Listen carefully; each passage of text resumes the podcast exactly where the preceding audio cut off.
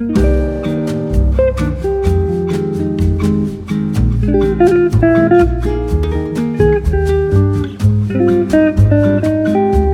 right, welcome, ladies and gentlemen, to the We're Having a Good Time podcast. I'm Dusty Slay, and I'm here with my wife and co host, Hannah Slay. We're doing it. Uh, this is episode number 65. I want to start saying that because is it 65 or 64? 64. 64. Episode 64. I want to start saying it for editing purposes. I do have a plan, as I've had for many years, to one day release the full videos on YouTube. So we record the audio and the video separate. So I, I just went down and up the stairs and I'm winded. So when we want to go back and edit, it will be nice to have, you know, uh, this stuff all all mapped out, and it's a little easier if I start by saying what episode it is. So obviously this will be confusing because I've said it's 65 when it's 64. So Yeah. Hopefully I listen a little further. But now the audience knows something that they don't really need to know. Well, just in case you've been listening and, and suddenly you're like, well, why is he saying the episode number now? So now you know the we've been working on uh, getting the wall, the paintings in here fixed. Uh, it's going to be good. I've had to patch up all. We bought this. I know we've talked about this, but we bought these sticky, you know, things to hang it. They call them like wall savers. They're like, don't nail holes in your wall. Use this to save your wall, but it rips all the paint off the wall. I'd rather have a little hole that I could put a little plaster in than ha- to rip all the paint off. We should sue them for false advertising. We should. because they because that product actually did the exact thing that it said it wouldn't do. Yeah, we should sue them not for a lot of money, just for the hassle. Yeah.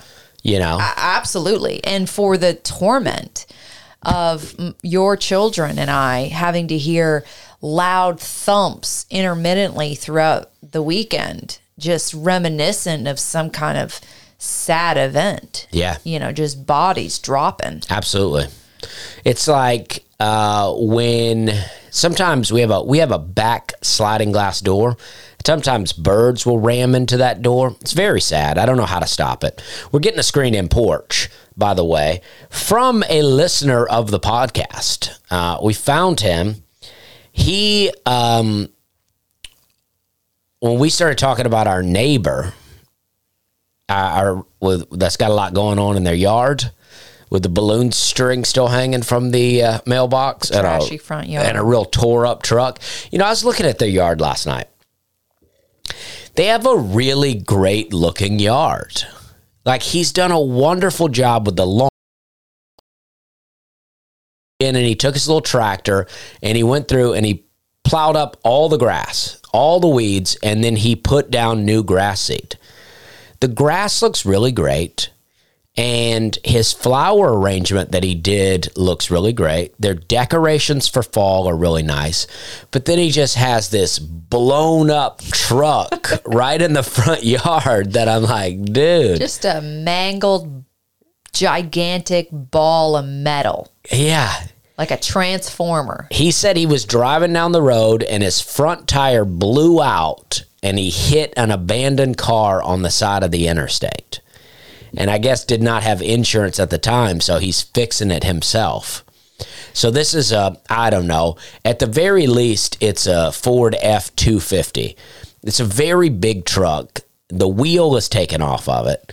It's just got kind of a tarp thrown over it. I gotta say, this man has terrible luck. First of all, he wrecked his other truck like six months ago. And it was a diesel. It might even been a 350. Yeah, he wrecked that truck right after they'd moved in. Um, and then now he's wrecked this truck, and he says he blew out a tire. Now, we w- were having a low tire on our truck a couple months ago. And we have a Tacoma. It's not small, but it's nowhere near his size truck. Right. But all we had to do was just keep filling up the air until we took it in to get serviced. And when I took it in to get serviced, they told me that there was two nails in our truck um, tire. And he said, but you know, it's very hard to blow out a truck tire. That's what the mechanic told me. It's it's very difficult to completely blow out a truck tire. So when you told me that our neighbor blew out his truck tire on the interstate, slammed into a randomly abandoned vehicle, it's like what is going like that he needs he needs Jesus. I mean, he he's got to ask Jesus what's going on. Yeah, I mean, I don't know his religious status. Yeah, but all um, I'm saying is he's some, some something's trailing him. Some kind of bad luck is trailing him. Yeah, well, I'll agree with that. There is some bad luck trailing him. But so the guy that's going to be building our screened in porch listens to the podcast and we started talking about the neighbor and he responded by saying, "I think you have my old neighbor." But when he responded on his like, I don't know what you call it, but when you, I guess, signature on his email, it had something about you know backyard stuff. So I reached out to him about the porch. Um, but he, our neighbor, lived next to this guy, and they did not have a homeowners association where he lived. So he said it got pretty wild. Yeah. His dog would get loose a lot, and Oh yeah. See, uh, when I when I on Nateland when I said that I have a homeowners association, uh, people really went wild. Like they just were so shocked that I would live in a neighborhood with a homeowners association, and I've gone through it already. But it's like I don't even think we knew about the HOA when we moved in here. It's not something we were searching out, but we did. I don't even think we knew to ask that question. But our HOA is pretty chill. They got a little wild for a second on some stuff, but they're pretty chill and. Uh, I like it. I like that we got a little organization around here going, hey, guys, lock it up, keep it in check here. Because, you know, I don't necessarily want people telling me what to do, but I do like there being some order and some laws in place that everybody has to follow. So we, we're sure to maintain a, a good, nice neighborhood. Yeah, and psychologically, sometimes you need a little push to get something done. Like we had that little shutter at the top of our garage, and we always were saying, "Yeah, we need to paint that," but Yeah. we just didn't get around to it. Well, guess what? We got a little nudge from the homeowners association. Right. We got a little fine. and they were gonna we didn't get a fine we got warned of a fine uh-huh. and they were gonna fine us like 50 bucks not the end of the world and it made me mad at the time i was like this is some bs blah blah blah blah blah but you know what it motivated us to get it done and now it's done And you know what? Having a homeowners association is sort of perfect because it gives you an outlet to complain. yeah Because nobody likes somebody on your butt telling you what to do. And so a homeowners association is like, cut your grass. And you're like, get off me. And it feels good to just kind of complain like that sometimes. Yeah. Even though you need it and they're right. yeah yeah it is nice. And you know what else they did? Our our our uh, neighborhood was like everybody was selling their houses for big money and, t- and they were turning them into rental properties. So we got enough signatures of the homeowners in this neighborhood to say that you couldn't do that anymore. So like like if you're already living here, like we could sell our house and it be a rental property. Or, or no, we could turn our house into a rental house if we want. we're grandfathered in. yeah, but you can't sell to someone that's just going to rent it out. Yeah. What is that big uh, corporation? BlackRock. Yeah, they say BlackRock. Some people say BlackRock and Vanguard own the country. That they just own everything, and I do think that's what's happening. This is my personal conspiracy about real estate that I'm into right now. Is that um, people keep talking about the bubble bursting and a housing crash and whatever. But it's like interest rates are really high, houses are really expensive. This would be the time for things to crash. But I don't think that it is because these corporations can still buy up things. So they're artificially inflating the housing market. So it's like people are selling thinking I'm going to wait till I'm going to make money now and I'm going to wait till it burst and then I'm going to buy. I think it's never going to burst. I think they're just going to everything's going to become rental properties. Yeah. Because I know I underestimate just how rich the rich are. Yeah. That an expensive, overpriced house to me is petty change, Yes. pocket change to BlackRock Yes. individuals. Absolutely, and they just turn into rental properties, and then it's like, you know, there, a lot of people have used it in conspiracy videos, but it was not a conspiracy that they put out. It was something I forget exactly what organization it was, but the the you know the thing was a, is a guy smiling and a caption on there that says you will own nothing and be happy, and I do think that's kind of a trend that we're going towards. I mean uh, didn't you say like uh, your brother says that in China there's like nobody really owns houses; they all rent. Yeah. And it's like I just think that is where it's kind of going, and and it's like so. Well, there's no private property in China essentially because it's a communist nation. Yeah. So I mean, uh, private ownership. I mean that's that's where it's at to be able to own something. Although another personal conspiracy of mine is that we don't really own anything because we have to pay property tax. And if you don't pay your tax, they can take it from you. So if they can take it, do you really own it? I also feel like if you have a mortgage, do you really own it? Well, you definitely don't if you have a mortgage. That's But for yet- sure. You don't think of yourself as renting. I don't consider myself a renter, but Right. we have a huge mortgage that will take us at this rate years to pay off. Yeah, you're renting from the bank in a way. Yeah. Yeah. Yeah, And I mean, the bank is just making money off the interest. the mortgage is a real trap. Yeah, it is a real trap. But at the same time, if we didn't have a mortgage, the kind of house that we could afford now is, you know, a small dwelling. Yeah, I mean, if um, if you Everybody's living in a much nicer home than they can actually afford. Everybody's acting like they're all that, but we're all living it. Realistically, we can all only afford to live in trailer parks. Most of us, the middle class. Yeah, I mean, but you know, but then again, like it's like the prices are artificially inflated too. It's like why do things cost that much? You know, with everything. But um, uh, the, yeah, the mortgage is is a real trap, and it's like I think the mortgage and student loans is what's made everything so expensive. Like, if you didn't have the bank loaning you money to buy a house, then nobody would be able to buy a house. So they would find ways to make it cheaper so you could sell things. The same for college. If student loans didn't exist, then nobody would be going to college. Very few people would be going to college. So the college itself would have to be cheaper in order to get people to go there. Yeah, it's. I, understand it's easier to get a college loan though than a than a house loan, right? Yeah, I think they just give college loans Yeah, like to want anyone. yeah, if you want to go to school, you can go to school. You, you can go ahead and get that bank loan. yeah. Yeah. You know, everything's just so upside down and we just live in such a different world than the world 200 years ago because they used to have something in America called- 50 years ago. yeah, but I mean, I'm talking like 19th century. Like there used to be something called debtor's prison, where if you got in debt and you could not pay off your debt, you went to prison right Wow. away. Now I know that like we have credit scores now, but I mean, debt was very, very much so looked po- down upon. And so you would do everything you could to just never borrow money that you couldn't pay back. And um, fiat money, paper money was kind of like shunned upon and usually, um, you know, deferred for actual more like gold or palatable things like food. People would trade food and things like that. But now it's we're we've been so conditioned that debt is good. Of course, take out a loan for a car, for a couch, for some shoes. Like, you know, people are just like, Yeah. yeah. But at the same time, it's like, well, who cares? It's all so fake and unreal that we're all just living in this hazy little dream world where we don't have any money yet we have so much stuff. It is true. And credit cards too. It's like I have credit cards now. I never had credit cards until, I don't know, four years ago, maybe. Um, and I just use credit cards to just pay for everything that I would normally buy.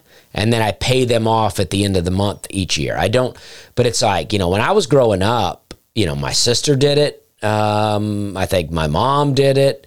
Uh, you know, they would just get credit cards and just use it like it was extra money.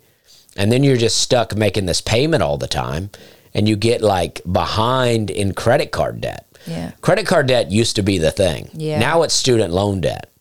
It's crazy to me. People will ask me about our kids going to college, and I'm like, well, the world, our country is going to be I can't even imagine what our country will be like by the time our kids are old enough to go to college. That it's laughable to me to think about going to college. But even if they were set to go to college right now, I don't think I would send them to college. Now, I'm sure you would not like that, but it's like, I don't think people, unless you're going for something that you know specific.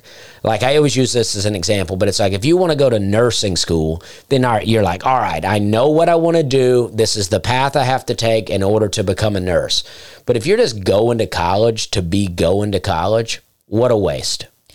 Yeah, I'm open to, you know, encouraging my kids in, you know, the path that they want to take. If my kid is passionate about something, like they really want to be a biologist or a doctor or a lawyer or an engineer, then yeah, I'll say, "Okay, let's let's try to get you to college." Just, you know. Right. And if they show themselves to obviously be smart well before that time because, you know, you have to be if you want to do those things, I'm assuming um, then That's then debatable, I, then I I, would be more days, motivated. But at the same time, if my I would love my children, both of them, to just be swarthy artists, Yeah. and never go to school and just too. be very romantic. Just live and- with us their whole Yeah, lives too. live with I'm us, okay. we could all paint Yeah, we can just paint. and grow flowers and, Yeah. and vegetables. we can listen to the Grateful Dead. Yeah. Well, I was saying this the other day. I was like, "Do you think our kids are going to be weird because their dad's like, you're not a celebrity, but you're you are like a social media person, and whatever that comes to be by the time our children are of age. Like, do you think they're going to be like bratty little like social media kids?" I don't think so. But anyways, I I you know I, I want my kids to do what is practical in their uh, vocation. So if they want to just go to college because that seems like the thing they should do when they're 18, no, absolutely not. But if they Yeah. really know what they want to do and they're motivated and I believe them capable, then I would be like, okay. And if you just happen to be a person that listens to this podcast and you're of college age and you're thinking, I don't want to go to college for a reason other than I just want that experience. I want to party. Then this is what you do you move to a college town and you get a job at a restaurant. Or you be a bartender. Yeah, you get a job at a restaurant, a waiter, a bartender, and you can have the college experience. I mean, that's what I did. I mean, I live, I grew up right next to Auburn University, so I would go to parties and go to those bars. And then when I moved to Charleston, I was in a college town. Downtown Charleston has College of Charleston. And that's how I met my friend Evan Burke. Uh, he was going to college, and I worked at a restaurant. You had a college experience for 12 years. Yeah, exactly. For 12 years. Yeah. Yeah. So, you know, Or you can go traveling. I traveled after high school. Yeah. I went to Ireland and I lived there and I Yeah, Hannah lived in Ireland for a year. Yeah, I did. And I mean so much so that I forgot I was from Canada and I was just this lost little girl partying it up with, you know, Australians who were decades older than me and I and I got a lot I got into a lot of dangerous situations, but I recommend it. Yeah. Well, it's exciting. I mean, you know, Well, I'll tell you what though, when I came home, I was about 20, 21. I was ready to, you know, wing my life on being an actress. But all that is to say, I made a decision. I, I was kind of got my partying out of me. well, what did you do? Like when you were 21, Yeah. back in Toronto, Yeah. Um, and you were destined to be an actress. What No, did you do? Well, first of all, I decided to come home because I was just Peterborough. yeah home to yeah home to Peterborough. Well, I knew I wanted. To, I basically felt like I was in Ireland. I was like, dude, I got to start my life. I just felt like I was very kind of wandering, and I was ready to just kind of start my life. So I knew I needed to go home, and I figured school had something to do with it, but I really wasn't sure. I thought I wanted to be a journalist, so I actually applied to journalism school, and I got into journalism school at Ryerson in Toronto. Um, but in the in the time that I got into journalism school, before I started, I suddenly had a, a premonition that I wanted to be an actress. I was riding the bus in Peterborough on my way to work at Red Lobster, and I had this premonition that I wanted to be an actress. And so I started taking uh, acting class. I would take the bus to Toronto and take like these just individual acting classes in Toronto. And those were my first few visits in Toronto. And then I had a couple girlfriends who I went to high school with who were also moving to Toronto to go to school. So we, uh, so then I applied for acting school in Toronto at Humber and I got into Humber. And so I went to school for acting in Humber. And we all moved to Toronto together. And how long did it take before you were on a TV show? Um, yeah. So I Humber was two years, and then I graduated, and then within a year, I booked that show. What was the show? It was called That's So Weird. It was a kids' television show on YTV, three seasons, one Canadian Comedy Award. no big deal. That's fun though. Yeah, it was fun. It was probably my best gig that I ever got the whole time I was an actress. And then you did something after that too, right? You did a Yeah. uh, Yeah, so I did that show for a couple years and then you know I started doing comedy around that time. And you know, I would book commercials and little uh, TV spots here and there. I worked for Second City, but then I started working on another television show um, which was sort of a prank reality show called Meet the Family. And that was two seasons. And then on the second season, I also was a writer. all right. And during that time that I was working on Meet the Family, I met you. Oh yeah. Yeah. In New York City. Yeah. We were on break in between first and second season, and I had met you in, in New York. And so actually, I moved to New York after meeting you because you lied to me and said you were going to move to New York. I didn't lie, but I it, some things happened. yeah. Well, anyways, you convinced this innocent little Canadian girl to move to New York City without That's- any immigration papers. And I moved to New York for you, and then you just didn't show up. You're like, oh, I'm going to go to Nashville. And I'm like, okay, well, I'll talk to you never. And so I moved to New York for like three months, and it didn't work out for me. So I went back home to Toronto. And luckily for me, the television show actually got picked up again. So I actually had more work to do when I got back anyway. Yeah, it worked out. It did work out, but, you I, know- I don't forget, Dusty. I don't forget what you did. Yeah, no, you like to remind me of it. But you know, the thing that happened to me was I got back to Nashville, or I got back to Charleston after being in New York, and I was ready to go, right? But before I went to New York the first time, I had uh, begun to talk to a comedy manager.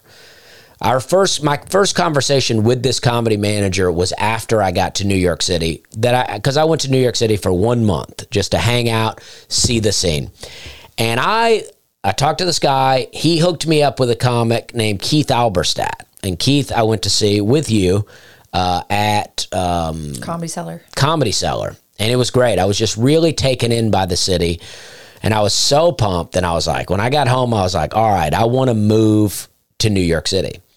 And then I called, and then I talked to this manager, you know, and I did this thing that I like to do. I prayed, right, and I I like to pray this way. I, I, I wanted God to really give me some answers. So I prayed and I said, God, I am going to move to New York City to pursue comedy. If I shouldn't go there, I need you to stop me. That's what I said. And I prayed that and I meant it. And then later, a little while later, a couple of days, maybe even later that day, I talked to that same manager guy and he basically said, you know, he said that, you know, there's really a couple of paths you could go. And I don't know if he knows what he's talking about, but it resonated with me in that time. He's like, you can move to New York City, pursue being a comedian while working a part time job, paying a lot of rent, and being tired at the open mics after working your job. Or you could move to a city like Nashville where there's comedy clubs all around you in different cities. You can drive all over the country all, all- to so many clubs from Nashville, and you can become a full time comic pretty early and pursue becoming a comedian while being a comedian.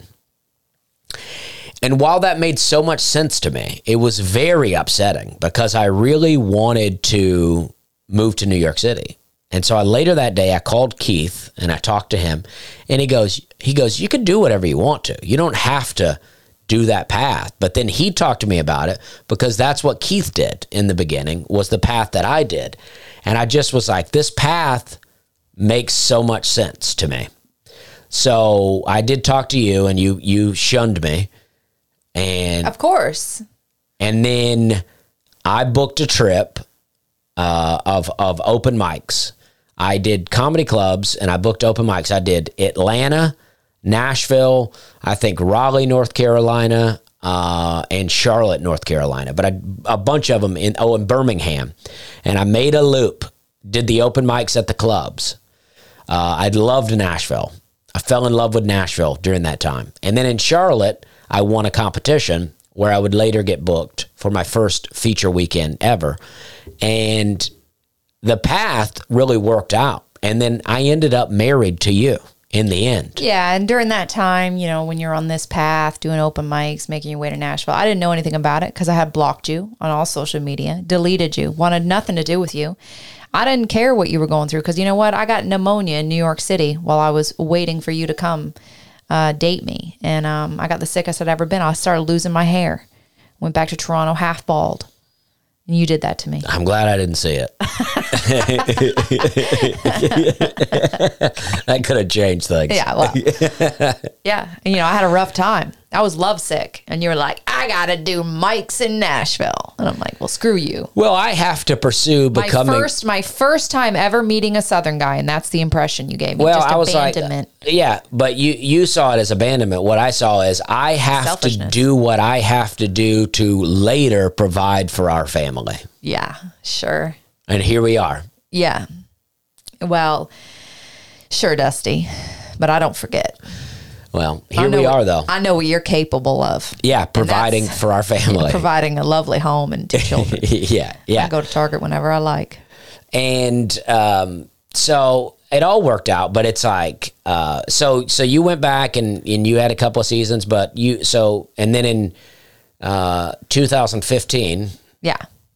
Or So, uh, so, so during that time that I had rejected you, since you had that was abandoned me- 2013 yeah, Yeah, we met in 2013, and then in that between 2013 and 2014, you know, again, I got a premonition. I got to finally get my driver's license because I'm 29 and I need to get my driver's license because I knew I was trying to make a move to Los Angeles and I knew I needed a car. This is kind of at the cusp of Uber, but at that point, probably not an, even any Ubers around. So I got my driver's license. And then a couple months after that, you come knocking on my door.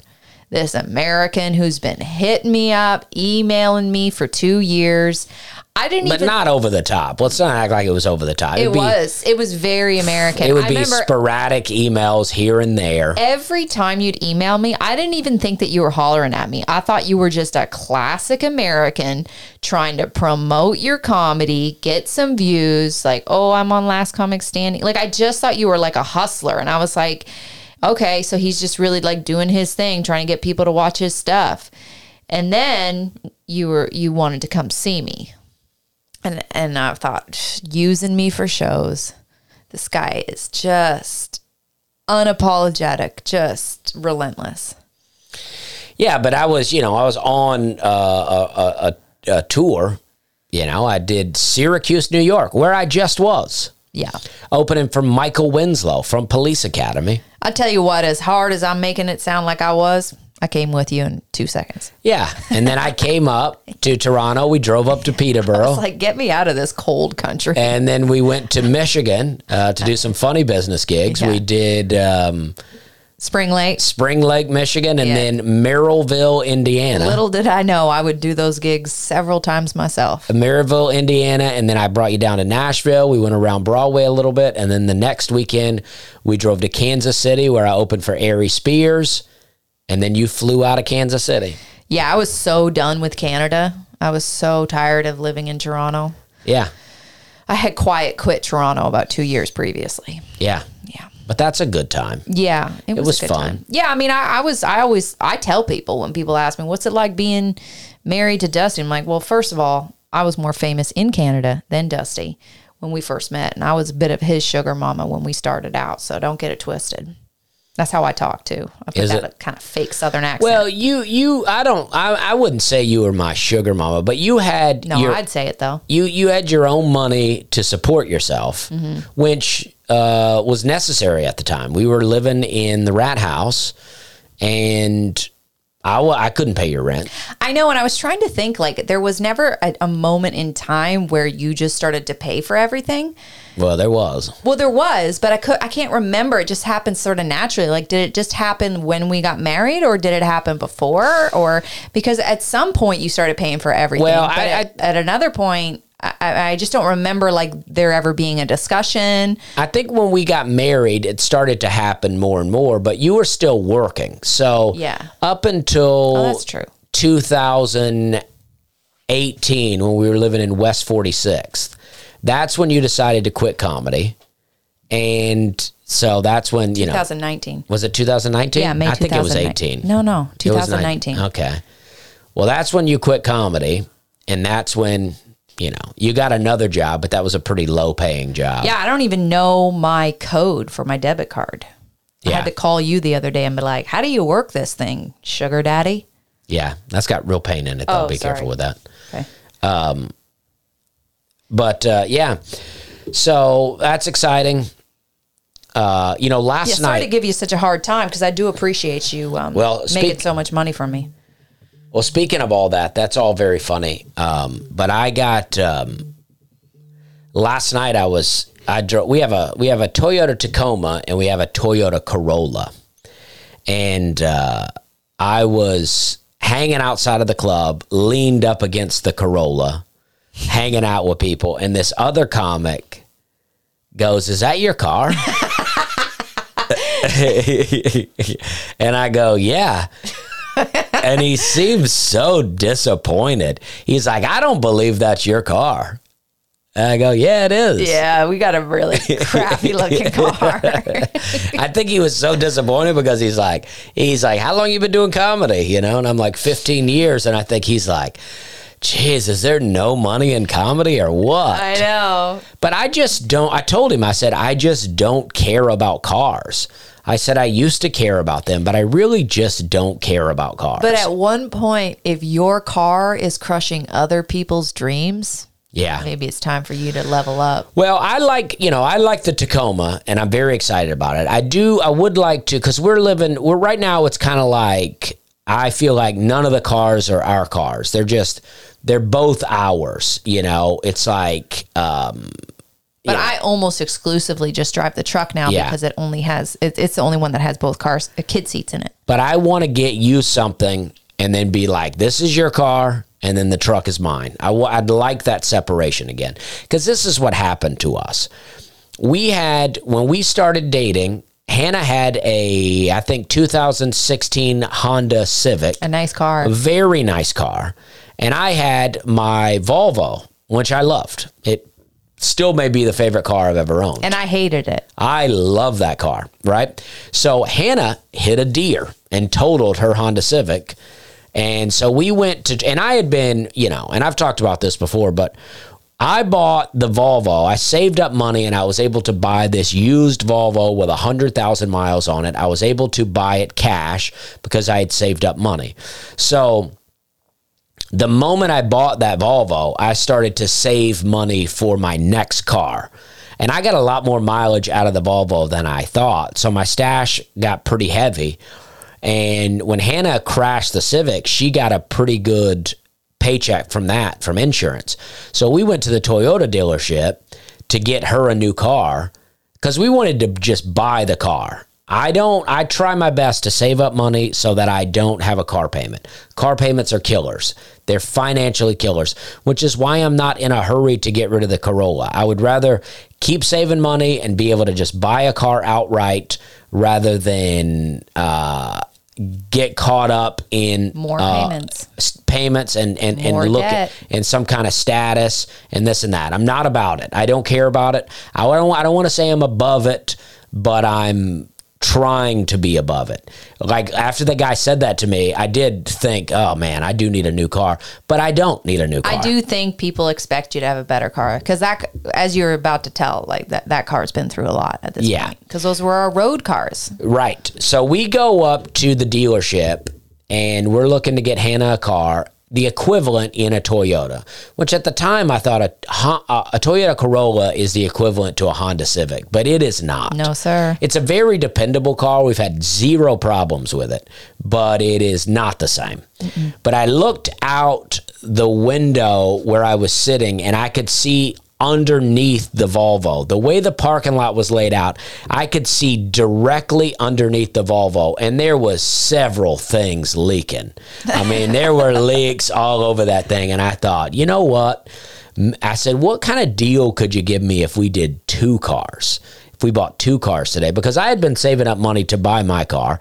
Hannah had an insurance check, and they were going to give me they gave me a decent trade in for the Volvo, which I'm sure they just sent to the metal shop and had it crushed. Gave it to our neighbor Chris to sit on his lawn. Yeah. But so we ended up buying a Camry and a Corolla that day, and we've since traded in the Camry for the uh, Tacoma. Um, but But we had the Corolla and the Camry, and this is when both you and I were still heavily working the road, driving to our gigs. So we wanted just little zipper cars that Yeah. we could drive to any bohunk in Exactly. town that wouldn't look too flashy. So you don't want any car break ins. You want a dependable car. You want to be able to spill coffee in it. We didn't have children. You know, we just had two sedans. And so the the thinking then was, well, Hannah would drive the Corolla and I would drive the Camry because those were the most equivalent to what we had. But it turned out not to be that way. The Camry was the nicer car, which is why we traded it in first because we were like, eh, because still I was like, well, we'll get one nice car and then I can drive the Corolla to gigs if I need to. The big issue with those two cars too is eventually we moved into an apartment building with very small, tight parking spaces Yeah. in a parking garage. And dang, if they weren't getting dinged up by pylons and other car doors. So there's tons Yeah. of dents and they scratches. got beat up. Yeah, They got beat up. So now we have this Corolla, this black Corolla, um, which is not anything to look like. The inside is a disaster. The fabric is so bad in that car, you could spill water on the seat and it looks like you spilled coffee. It's a disaster. It is a looks like disaster. we have 10 dogs that Yeah. live in that car. And in truth, we have zero dogs. Yeah. Never want one. No, but that is funny because I can see how somebody could see your Corolla and think, oh, I thought he was more successful. Yeah. But I just don't get into that. I would rather buy, especially with what we were talking about in the beginning, I would rather buy property and things like that than spend my money on vanity because that's what cars are. well, that's how I feel too. I'd rather put money into something that's going to increase in value than to buy a vehicle that immediately decreases in Yeah. value. I mean, vehicles truly are just vanity. I mean, it's, a, you know, people have nice cars, but then live in small to pretty, um, humble abodes, you Yeah. know, because they just want to be driving around in nice wheels. And I'm not hating, there's no shame in the game, but uh, financially uh, and long term, I, I'd rather just drive around, get from A to B, and be like, that's all I need out of this thing. I have- all it is is a transportation vehicle. I have the story I know I've told on the podcast, and nobody ever finds it as funny as I do. But my friend was telling me about his sister. He said his sister bought a very expensive car. He said the payments were too much for her. She got behind in her payments, and then she had a car accident and totaled the car. Everybody was fine and she got enough insurance money to get her out of that situation and she was free and clear from this car and my my buddy was like celebrating for her because he was like you're free from this you were in such a tight spot and now you're free and she took the little money that she made off that insurance situation and bought an even more expensive car mm-hmm. and it's just like, my goodness. It's like cars, I do not care about them at all. But that being said, I would like to get us somewhat of an SUV because we could put, we got two kids now. The Tacoma is so cramped with the car seat in there. And then we Trucks are not made for kids. yeah, and then it's like we got the bed. We would have to get some kind of shell over the back of the bed, which I really don't want because when it, it's like if we want to take a trip and it's raining, well, we call off the trip because we got nowhere to put our bags because they have to go in the bed. Yeah. So a little bit of an SUV. We're looking at a maybe a Toyota 4Runner. Uh, I like that. You know, it's just such a slippery slope. I feel like if we decide that we're going to have two nice vehicles, and I mean, But neither of those are too nice. right, right, right. But if we just decide we need one image wise, I just think it's a slippery slope for me. I mean, if you keep, if you keep doing well, let's say, let's let's just say you keep doing well, right? All of a sudden if you're taking me around to parties i'm gonna i'm gonna have to just look like rich wives i'm gonna have to get Botox and filler and Absolutely fake not. boobs Absolutely and not. luxury brand bags and heels and No. I'm to need a suburban because I've got to keep a, I don't want to walk into an open mic with you and they say, "Is that your wife?" Oh, that's too bad. I thought you were doing better than that. Well, you're very attractive. It's like the, no, but I mean, the older I get, if I don't start to get the things that rich women get, it's like they're going to be like, This is ridiculous. Dusty's not treating her well." this is ridiculous. We, um, yeah, we'll make sure you have nice clothing, but uh, all the other things, that's ridiculous. I'd like some plastic in my face. no, absolutely not. I'd like some plastic in my face. Absolutely not. We we just will get two moderately nice cars, and we live our lives as uh, normal people. I'd like to have the biggest butt that I could possibly have. I'd like two balloons in my cheeks. Well, start eating. You know what I mean? I mean, get on it. I I mean, that's attainable without plastic surgery. yeah, Just- but the waist gets big with it. That's the problem. That's Well- why you need the injectables. well, you want proportions. Listen, want, I'm just saying, if you plan on being more successful, you you better plan on me looking I- um, like I live I don't Hollywood. plan on being more successful. I Well, just good. like then I'm about to get wrinkly. I just like to sell more tickets than I did in Syracuse this past weekend. That's all I'd like. Yeah. You know what? I like Syracuse and I had a great time. That's where I just went. I went to the Syracuse Funny Bone. I have a great time there. There's people that come to see me every year when I come there, and I like it. My audience is not growing in Syracuse, but I like going there and I will continue to go there because I am determined to sell out that club all my shows all weekend. That's where I'm at with it. That's a beautiful goal. I am determined that I'm going to get the people of Syracuse on board with what I'm doing. Uh, I got jokes about throwing up in my car now, and I'm ready to for them to hear it. I think they want to hear it. They don't know what they're missing. I, I agree. But you know what? The location that's the that this is at, it's in a very nice mall. I like the mall, but apparently there's been a lot of shootings in the mall, and I think that's what's hurting the club. And and I can't say the club is hurting. For all I know, every other comic sells out. I don't know, but it seems like that every year for me that my audience is really not growing there. And I think it's people are afraid of the mall. People even told me that at the show. They were like, we, we were coming to see you. And we were like, dang, they go, there's a movie theater in this mall. And they're like, we go all the way across town to a different movie theater. Oh. Because this one, there's been so much going on at this mall. And it's unfortunate, but I feel like that's happening so much in the country where it's like, we need to amp up security around here and really nip it in the bud here. I know I don't go to church because I'm afraid of a mass shooting. Well, I think that's pretty silly, but uh, Is it silly? there's reasons I don't go to churches, but it's not because I feel like there's going to be a mass shooting in there. I do.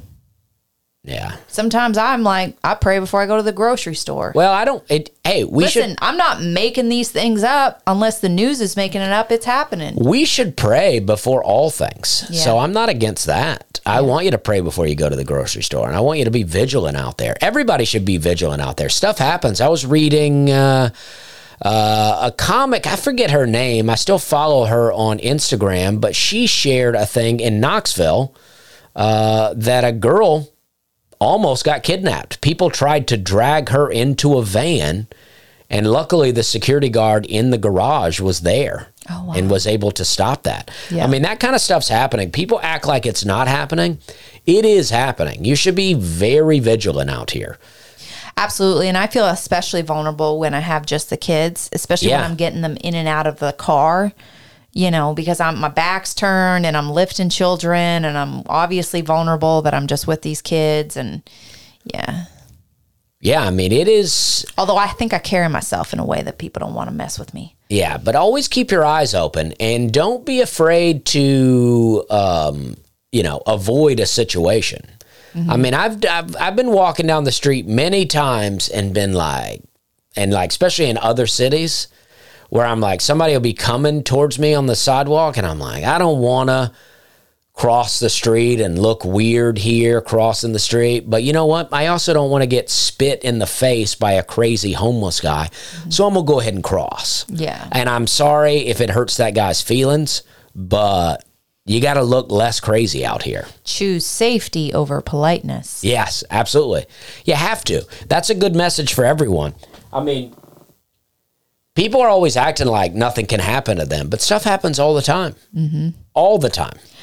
Uh, yeah, and I'll tell you what, you know, I- don't know how something didn't happen to me. Unfortunate when I was running around in Ireland in the early days in Toronto, I was walking those streets by myself, usually drunk at, at night. Oh, yeah. I mean, and I think it does go back to I think I look a little tough, but realistically, I don't look tough at all.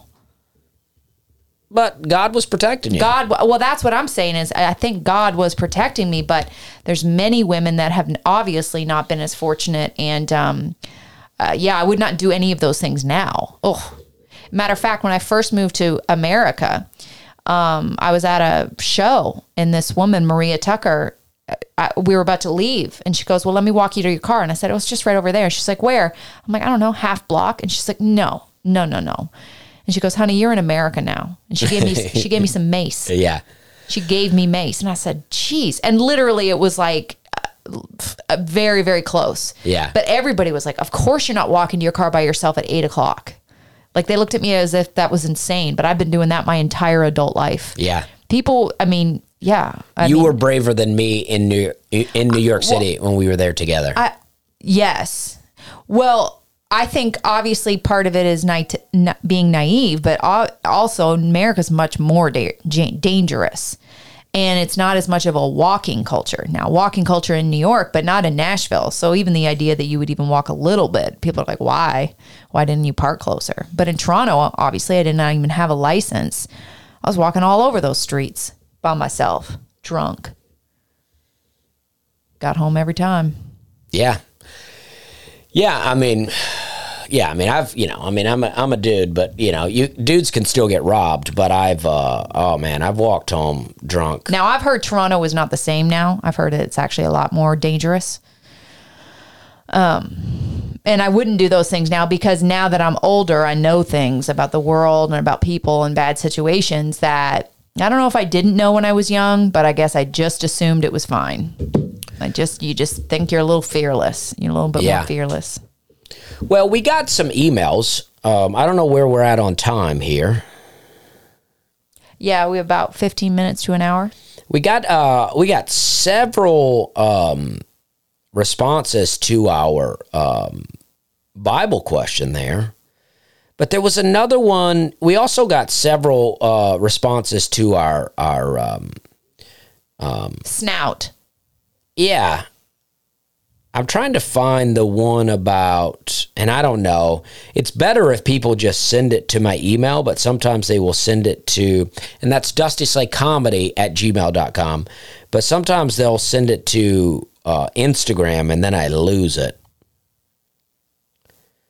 Um, and I did lose this one. I don't know where it's at, but I can just tell you a guy said that um, he had some mice or rats as pets. And he was in high school i think. And he wanted his girlfriend to see those mice. I really want to find the email. You texted it to me. If you go through your text with me. oh did i? Oh okay great. All right let's see.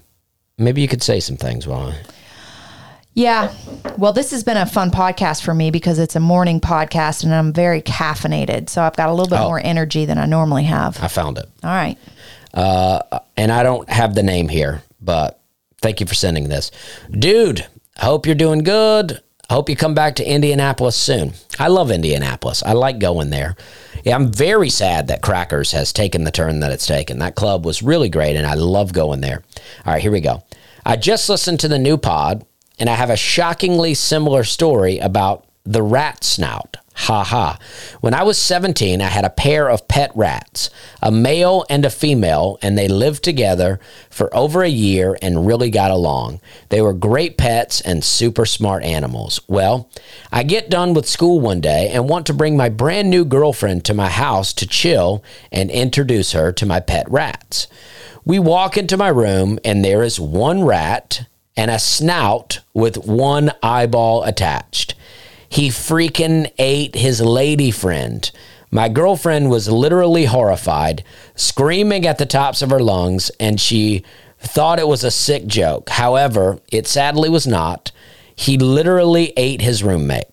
I looked up info about this phenomenon, and uh, it is somewhat common. Anywho, there you go. Uh, well, that's gross. Yeah, and it, that's what I said. I said when that snout turned up outside our cabin, I said another rat did that to that rat because that's the only vermin that would do that. But a lot of people have messaged saying that they think it was a hawk um, that did it. And then uh, another person recently, I hope they emailed and said, um, um, well, I don't see it, but they said they thought it was an owl. They said one night they were hearing some noises. They looked up on the roof and saw a giant bird, and this giant bird flew away, and they found like possum guts laying around out there. But we didn't find guts. There was a little bit of guts out there, Oh, there was. a little bit. It looked like a grub worm, sort of. And there was a little bit of fur out there, but it was mainly just the snout. Now listen, I am not a prophetess. I I don't know a lot of things. So I cannot say for sure this is speculation, but my gut is telling me that a rat ate another rat and left that snout to haunt us. See, I just, I mean, I like your passion for it, but I just don't see a rat eating another rat just out in the wild like that. Maybe in a city or in a cage, but just out in our driveway. I just don't see a rat running down another rat and eating it out there. I think it's more likely that a hawk was flying over with it and dropped a piece of it. Here's the here's the problem with your theory about birds. We know we don't have a lot of birds at the land, at the cabin. So all of a sudden we got an owl and a hawk. We Well- can't even get a dang finch. We don't have a lot of birds. You're right about that. No. But what we do have is a house with probably little remnants of food around. And you know those little rats will come sniffing around there. But I've seen no rats. no. So for that matter, I've seen some birds. Yeah. I've seen no rats. And we know I've seen mice around our house, which was a weird time in our life. Not in the house, but outside. Yeah, I mean, I believe it was a rat. Um, they live with anxiety. They live in terror. They'll tear each other apart. They are disgusting, hideous creatures. And uh, like I said, you can't, you cannot put common sense on rat chaos. They will tear each other apart and leave you to pick up the pieces. Well, I agree with that. They are in chaos and you can't trust a rat. no, you cannot trust. There's a reason why they call someone who snitches a rat Mm-hmm. because they can't be trusted. They're dirty. They're dirty. They're dirty, untrustworthy. But I had a great time in Syracuse. I want to finish that. I had a great time in Syracuse. Um, a little bit sketchy of a, of a city, I think. I walked down to this place called Dinosaur Barbecue from my hotel. It's about a 20 minute walk. And then after that, I wanted to walk to uh, a shop downtown. And I asked my waitress, I go, hey, eh, I said, it's a weird question, but I'm not from around here. Uh, am I okay to walk here? She goes, yeah, you'll be all right. She goes, uh, uh, I wouldn't do it at night, but you'll be all right. And it was sketchy. It's just like when I say sketchy, I just mean it's nobody else is walking around out there, and all the buildings are like crumbling. Mm-hmm. Yeah, and in answer to your question, I would say no, it's not safe to walk around. If you can't go at, through a place at night, I would say it's unsafe. Yeah. But I was fine. Yeah. Yeah. Maybe they smelled that Corolla on you. Yeah. They know this guy ain't got no money. Well, I enjoy that. I enjoy looking a little bit homeless out there walking around and people don't really bother you. Yeah. You know, if you're mm-hmm. looking, if you're wearing a suit out here, people want to, you know, they want to get at your wallet. Yeah, you're real American, but I do think a part of being American, which is not what you're like, w- is looking better than you actually have. Like a whole, the whole thing is the status and the and the style of looking like you got money, but you don't actually have money. I mean, there's videos on YouTube of like how to dress like you're rich. Like just but really you're just thrifting at Goodwill trying to get those brand names. Well, this song right here is what it's all about.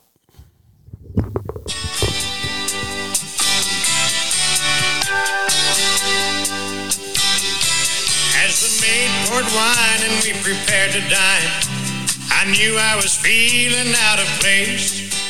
At a table as large as a river bar, and I love you written all on your face. I appreciate your hospitality, but I wish that we would go. Let me drive us to McDonald's and I'll talk to you concerning something you should really know. I'm just a common man, drive a common van. My dog ain't got a pedigree. If I have my say, gonna stay that way. Cause highbrow people lose their sanity. And a common man is what I'll be. That's what it's all about. That guy's got a country sounding voice. I'm just a common man. I drive a common van. yeah. That's John Conlee. Mm. I met John Conlee several times at the Grand Ole Opry. Yeah. I have a picture of John Conlee that I'm about to hang on the wall. Yeah, you're just a common man. I drive a common van. My dog ain't got a pedigree. You know what I mm-hmm. mean? The only flaw in that song, and this is an older song, but the only flaw in that first verse is he says, they're at a really nice restaurant. He said, let me drive us to McDonald's and I'll talk to you. And I think what he's just trying to say is, I prefer a simple restaurant. yeah. What would your r- fast food restaurant be? Maybe Steak Shack? Uh, no, no. I mean, I thought you liked that. You're telling me we should go there someday. what did it? What did Yeah, Steak yeah, the Shack? Shake Shack. Shake Shack. It is good. They do have good burgers at Shake Shack. Yeah. It is good. I had it at the airport and I was like, dang, this is actually really good. Well, you've been telling me since we met that you're going to take me to Krystals, but that's never happened. Well, I, I told you that I wanted you to not be pregnant or breastfeeding. Yeah. Once that's done, we'll go Yeah. to Krystal. Dang, I've been doing that for four years. Yeah. I don't want you passing that stuff on to the kids. Yeah. But Krystal, I mean, growing up and during the drinking time, Krystal's was really great. Um, really great. Yeah. I, f- I feel like sadly I missed peak fast food America. when I was in high school, we were all I, I, we were all drinking a little bit. I think I don't know. I didn't drink or drive a lot a- after high school. This was shortly after high school, so I don't know. We were on drugs maybe, but uh, I went to a Krystals with a girl that I was kind of dating at the time, and she starts yelling out at the Krystal worker through the drive-through. And I was like, oh no. And I just drove off. I was like, you're not going to yell at the fast food worker and then expect me to eat the food. I mean, I'd like to think. I'd like to think that I was just looking out for the worker and being like, you can't talk to people like that. But deep down, it was just like, you're not going to get my food spit in here. I don't know why you have this boldness and this trust that you can just talk down to people at a fast food restaurant and expect that they're not about to spit and put pubes in your food. I mean, because they're going to. I like that though. That sounds like a real American woman to me. Like that's something I would never do. And I've probably never even witnessed someone do that. Yeah. But that sounds real Americana, that kind of attitude. Yeah. That's that's nice. I like that anecdote. I don't mind the attitude either. Yeah. Because I'm sure they were being rude to us Yeah. through the drive through. But it's like, you just have to understand that people are handling your food. Yeah. But she's thinking in her head, oh, hell no, you ain't to mess up my Krystal's burger. Exactly. I'm from Opelika. yeah. Roll Tide, baby. yeah. well, that's true. well, it's 57 minutes, but our child is really upset downstairs. Oh, okay. I didn't realize that. Yeah, well, I I'd just like heard him, and I don't know how long. Well, if you want, on. you can go check on him and I'll just answer this these these questions that we got here. All right, peace. All right. Thank you, Hannah. Well, I just wanted to. Last week, I asked about uh, the uh, Cain and Abel and what Cain was going through, and I went back and I because I had just thought of it, and I had not recently read the verse, and a lot of people sent um, messages about it. So I don't know if that I'll read all the messages, uh, but I just. I feel like what I've got, and some have sent me podcasts that I've not been able to listen to. I don't listen to a lot of podcasts, and I mainly do when I'm flying. Uh, so, um, I may check those out this weekend. Oh, I'm going to Columbus, Ohio this weekend to the Columbus Funny Bone. So come there. I love going to that club. I also go there every year. Um, you know, come see those. Last year they were all sold out. Uh, that'd be great if that happened again. Um, I had a great time there, so I hope people do come. Um, but um, so I'll probably listen to some of those podcasts on the way there. But the best explanation. Now, some of this, I realize people don't believe this, uh, so that's okay. But just get into it. If you don't believe in the Bible, but just get into it like it's a fantasy novel, and we'll talk about it that way. I believe it. I don't believe it's a fantasy novel, but if you do, you can just enjoy it from this that standpoint. It's you know, it's a Lord of the Rings tale to you. Um, but you know, uh, uh, in the Bible, Adam lived to be 900 years old, which I believe this, right? I believe that there was a, as the way the Bible describes it during that time, there was the, the earth was in a perfect state of being. And even scientifically, they can look back and see that there was more oxygen at the in the air during this time than there is now. Michael Jackson had this auction auctionator tank that he claimed he was going to live forever. Now I think he was probably killed by his doctor. I think that's even confirmed. So we don't know if that was going to work or not. But I've heard stories of they have these tanks where they can just pump in pure oxygen. I heard a story about a girl who uh, her whole leg had been frostbitten and they were going to amputate the leg. But there was one doctor who was like, well, before we amputate it, let's just try this. And they put her in that tank and the oxygen restored her leg and she only lost like two toes. Um, so I can't confirm any of these things. These are just things people say. Uh, and most people can't confirm anything either. We're all just hearing stuff. Um, but but you know they say that you know there was more oxygen in the air. So if there's more oxygen and then the food is better, they also say that our fruits and our vegetables used to be way more nutritious than they are now. Like it would take like four or five apples. You would have to eat four or five apples to get the amount of nutrition that you used to get from one apple. So we've lost a lot of our nutrition. We've lost a lot of our oxygen. So we're not going to live as long. Now I realize that there was, you know, a time period probably a hundred 100 years ago, 200 years ago, where people were not living very long. But, you know, I think things can go up and down where conditions were worse uh, for whatever reason, and there were disease, and, uh, and who knows if that's even true. But, um, so Adam was living to be 900 years, which is my theory behind dinosaurs, right? I believe that there are uh, reptiles on Earth to this day that as long as they're alive, they never stop growing. That's why you see these giant alligators and these giant turtles. As long as they're alive, they never stop growing. So if an alligator lives to be 900 years old, I mean, that's a dinosaur. I mean, that thing is huge. So that's kind of my theory on that. But so Adam lived to be 900 years old. It says that he was 130 years old when Seth was born. Cain and Abel came before Seth. Um, uh, uh, and but it doesn't say they had other children but it doesn't say they didn't have other children. Now, you could imagine you're Adam, you're Eve, you're created by the hand of God. You must be perfect beings, and they, I imagine, they would be incredibly physically attractive. I just can't imagine that uh, God would make the very first two people on earth and they just not be incredibly attractive. And there was no TV, there was no internet, there were not even books to read. They must not had a lot going on.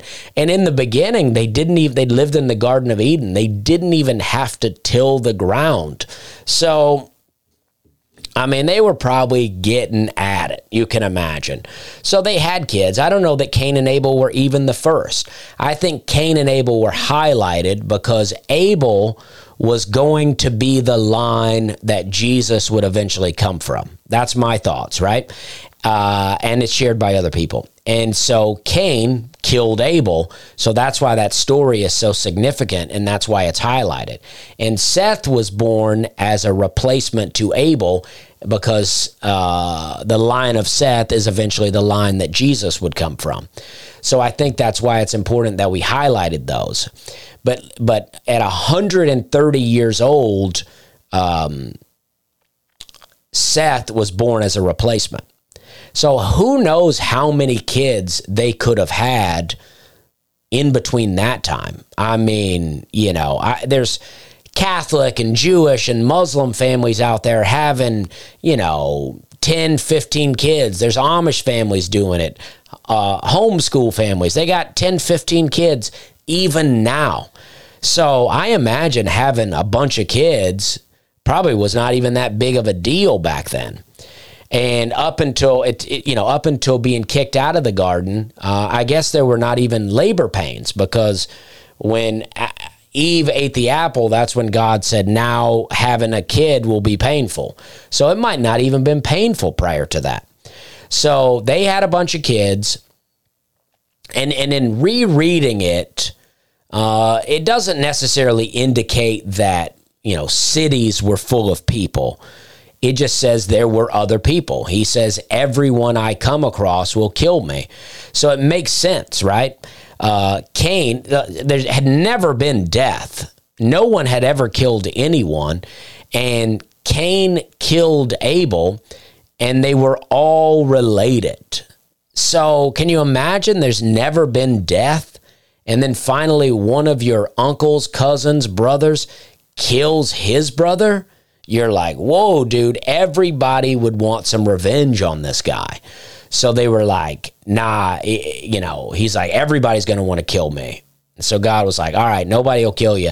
And then, and a lot of this I'm putting together on my own from rereading the Bible, but also it's been very helpful, all the emails I got. And I got a lot of emails from this. I love it. I loved reading, I read all of them. It was all great.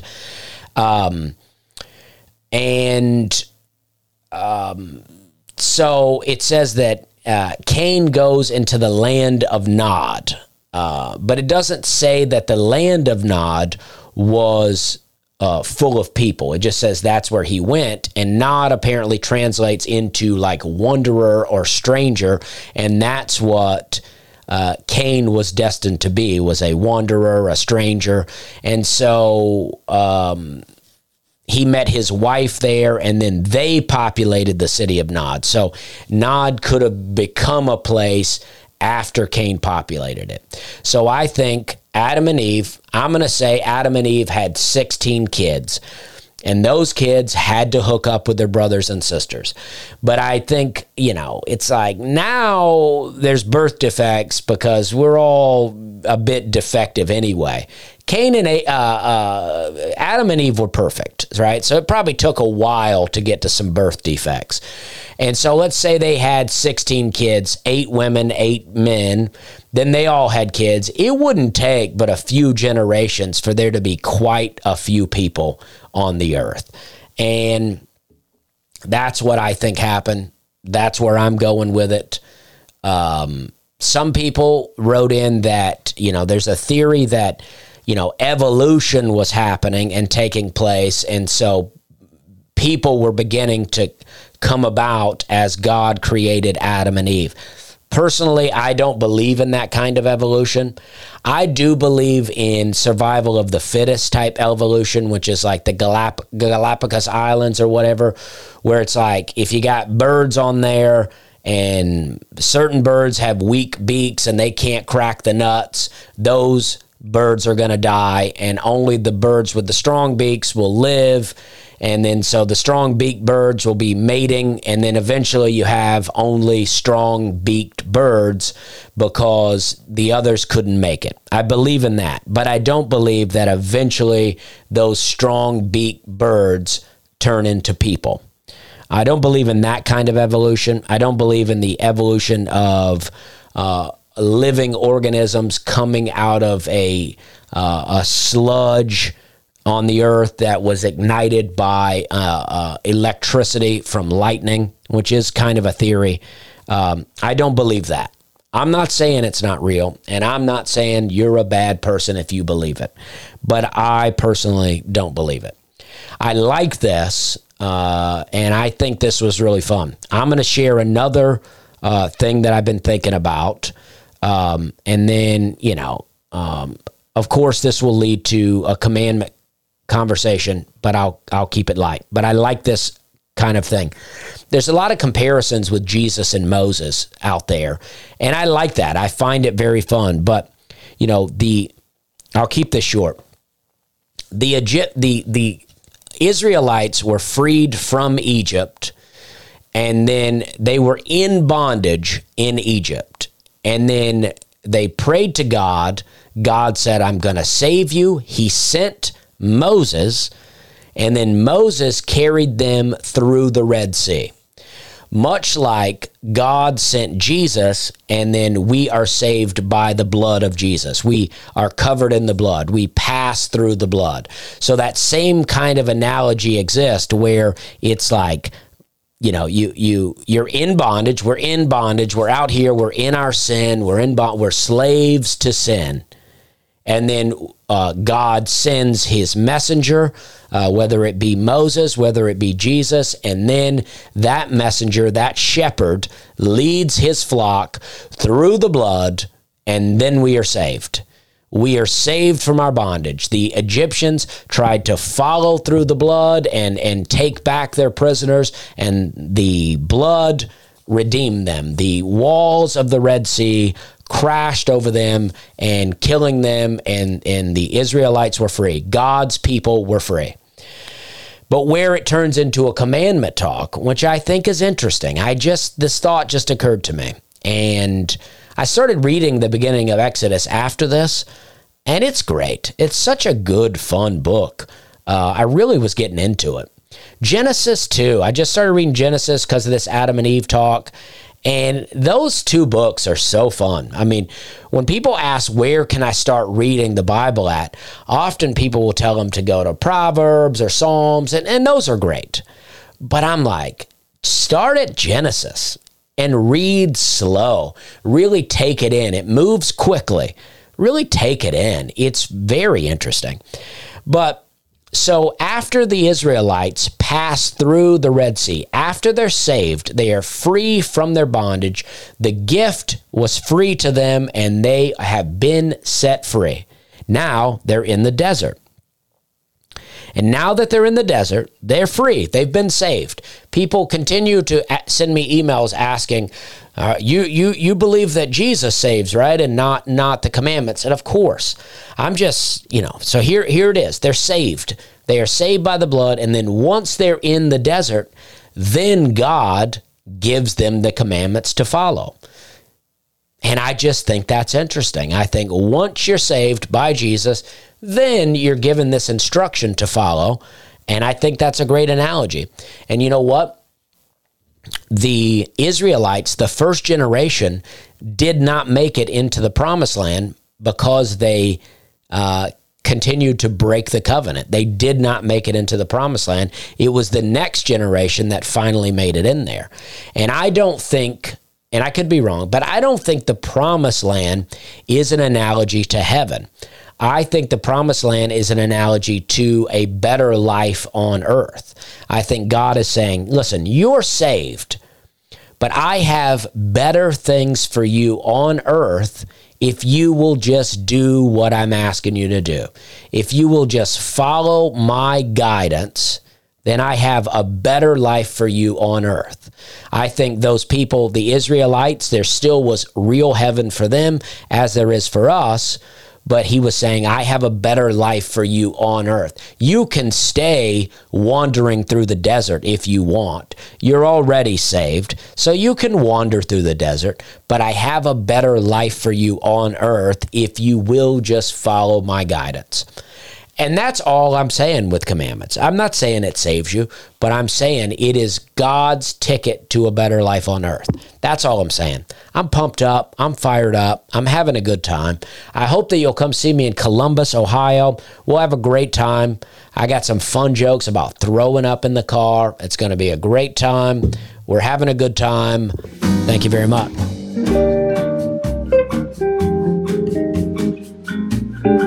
Thank you.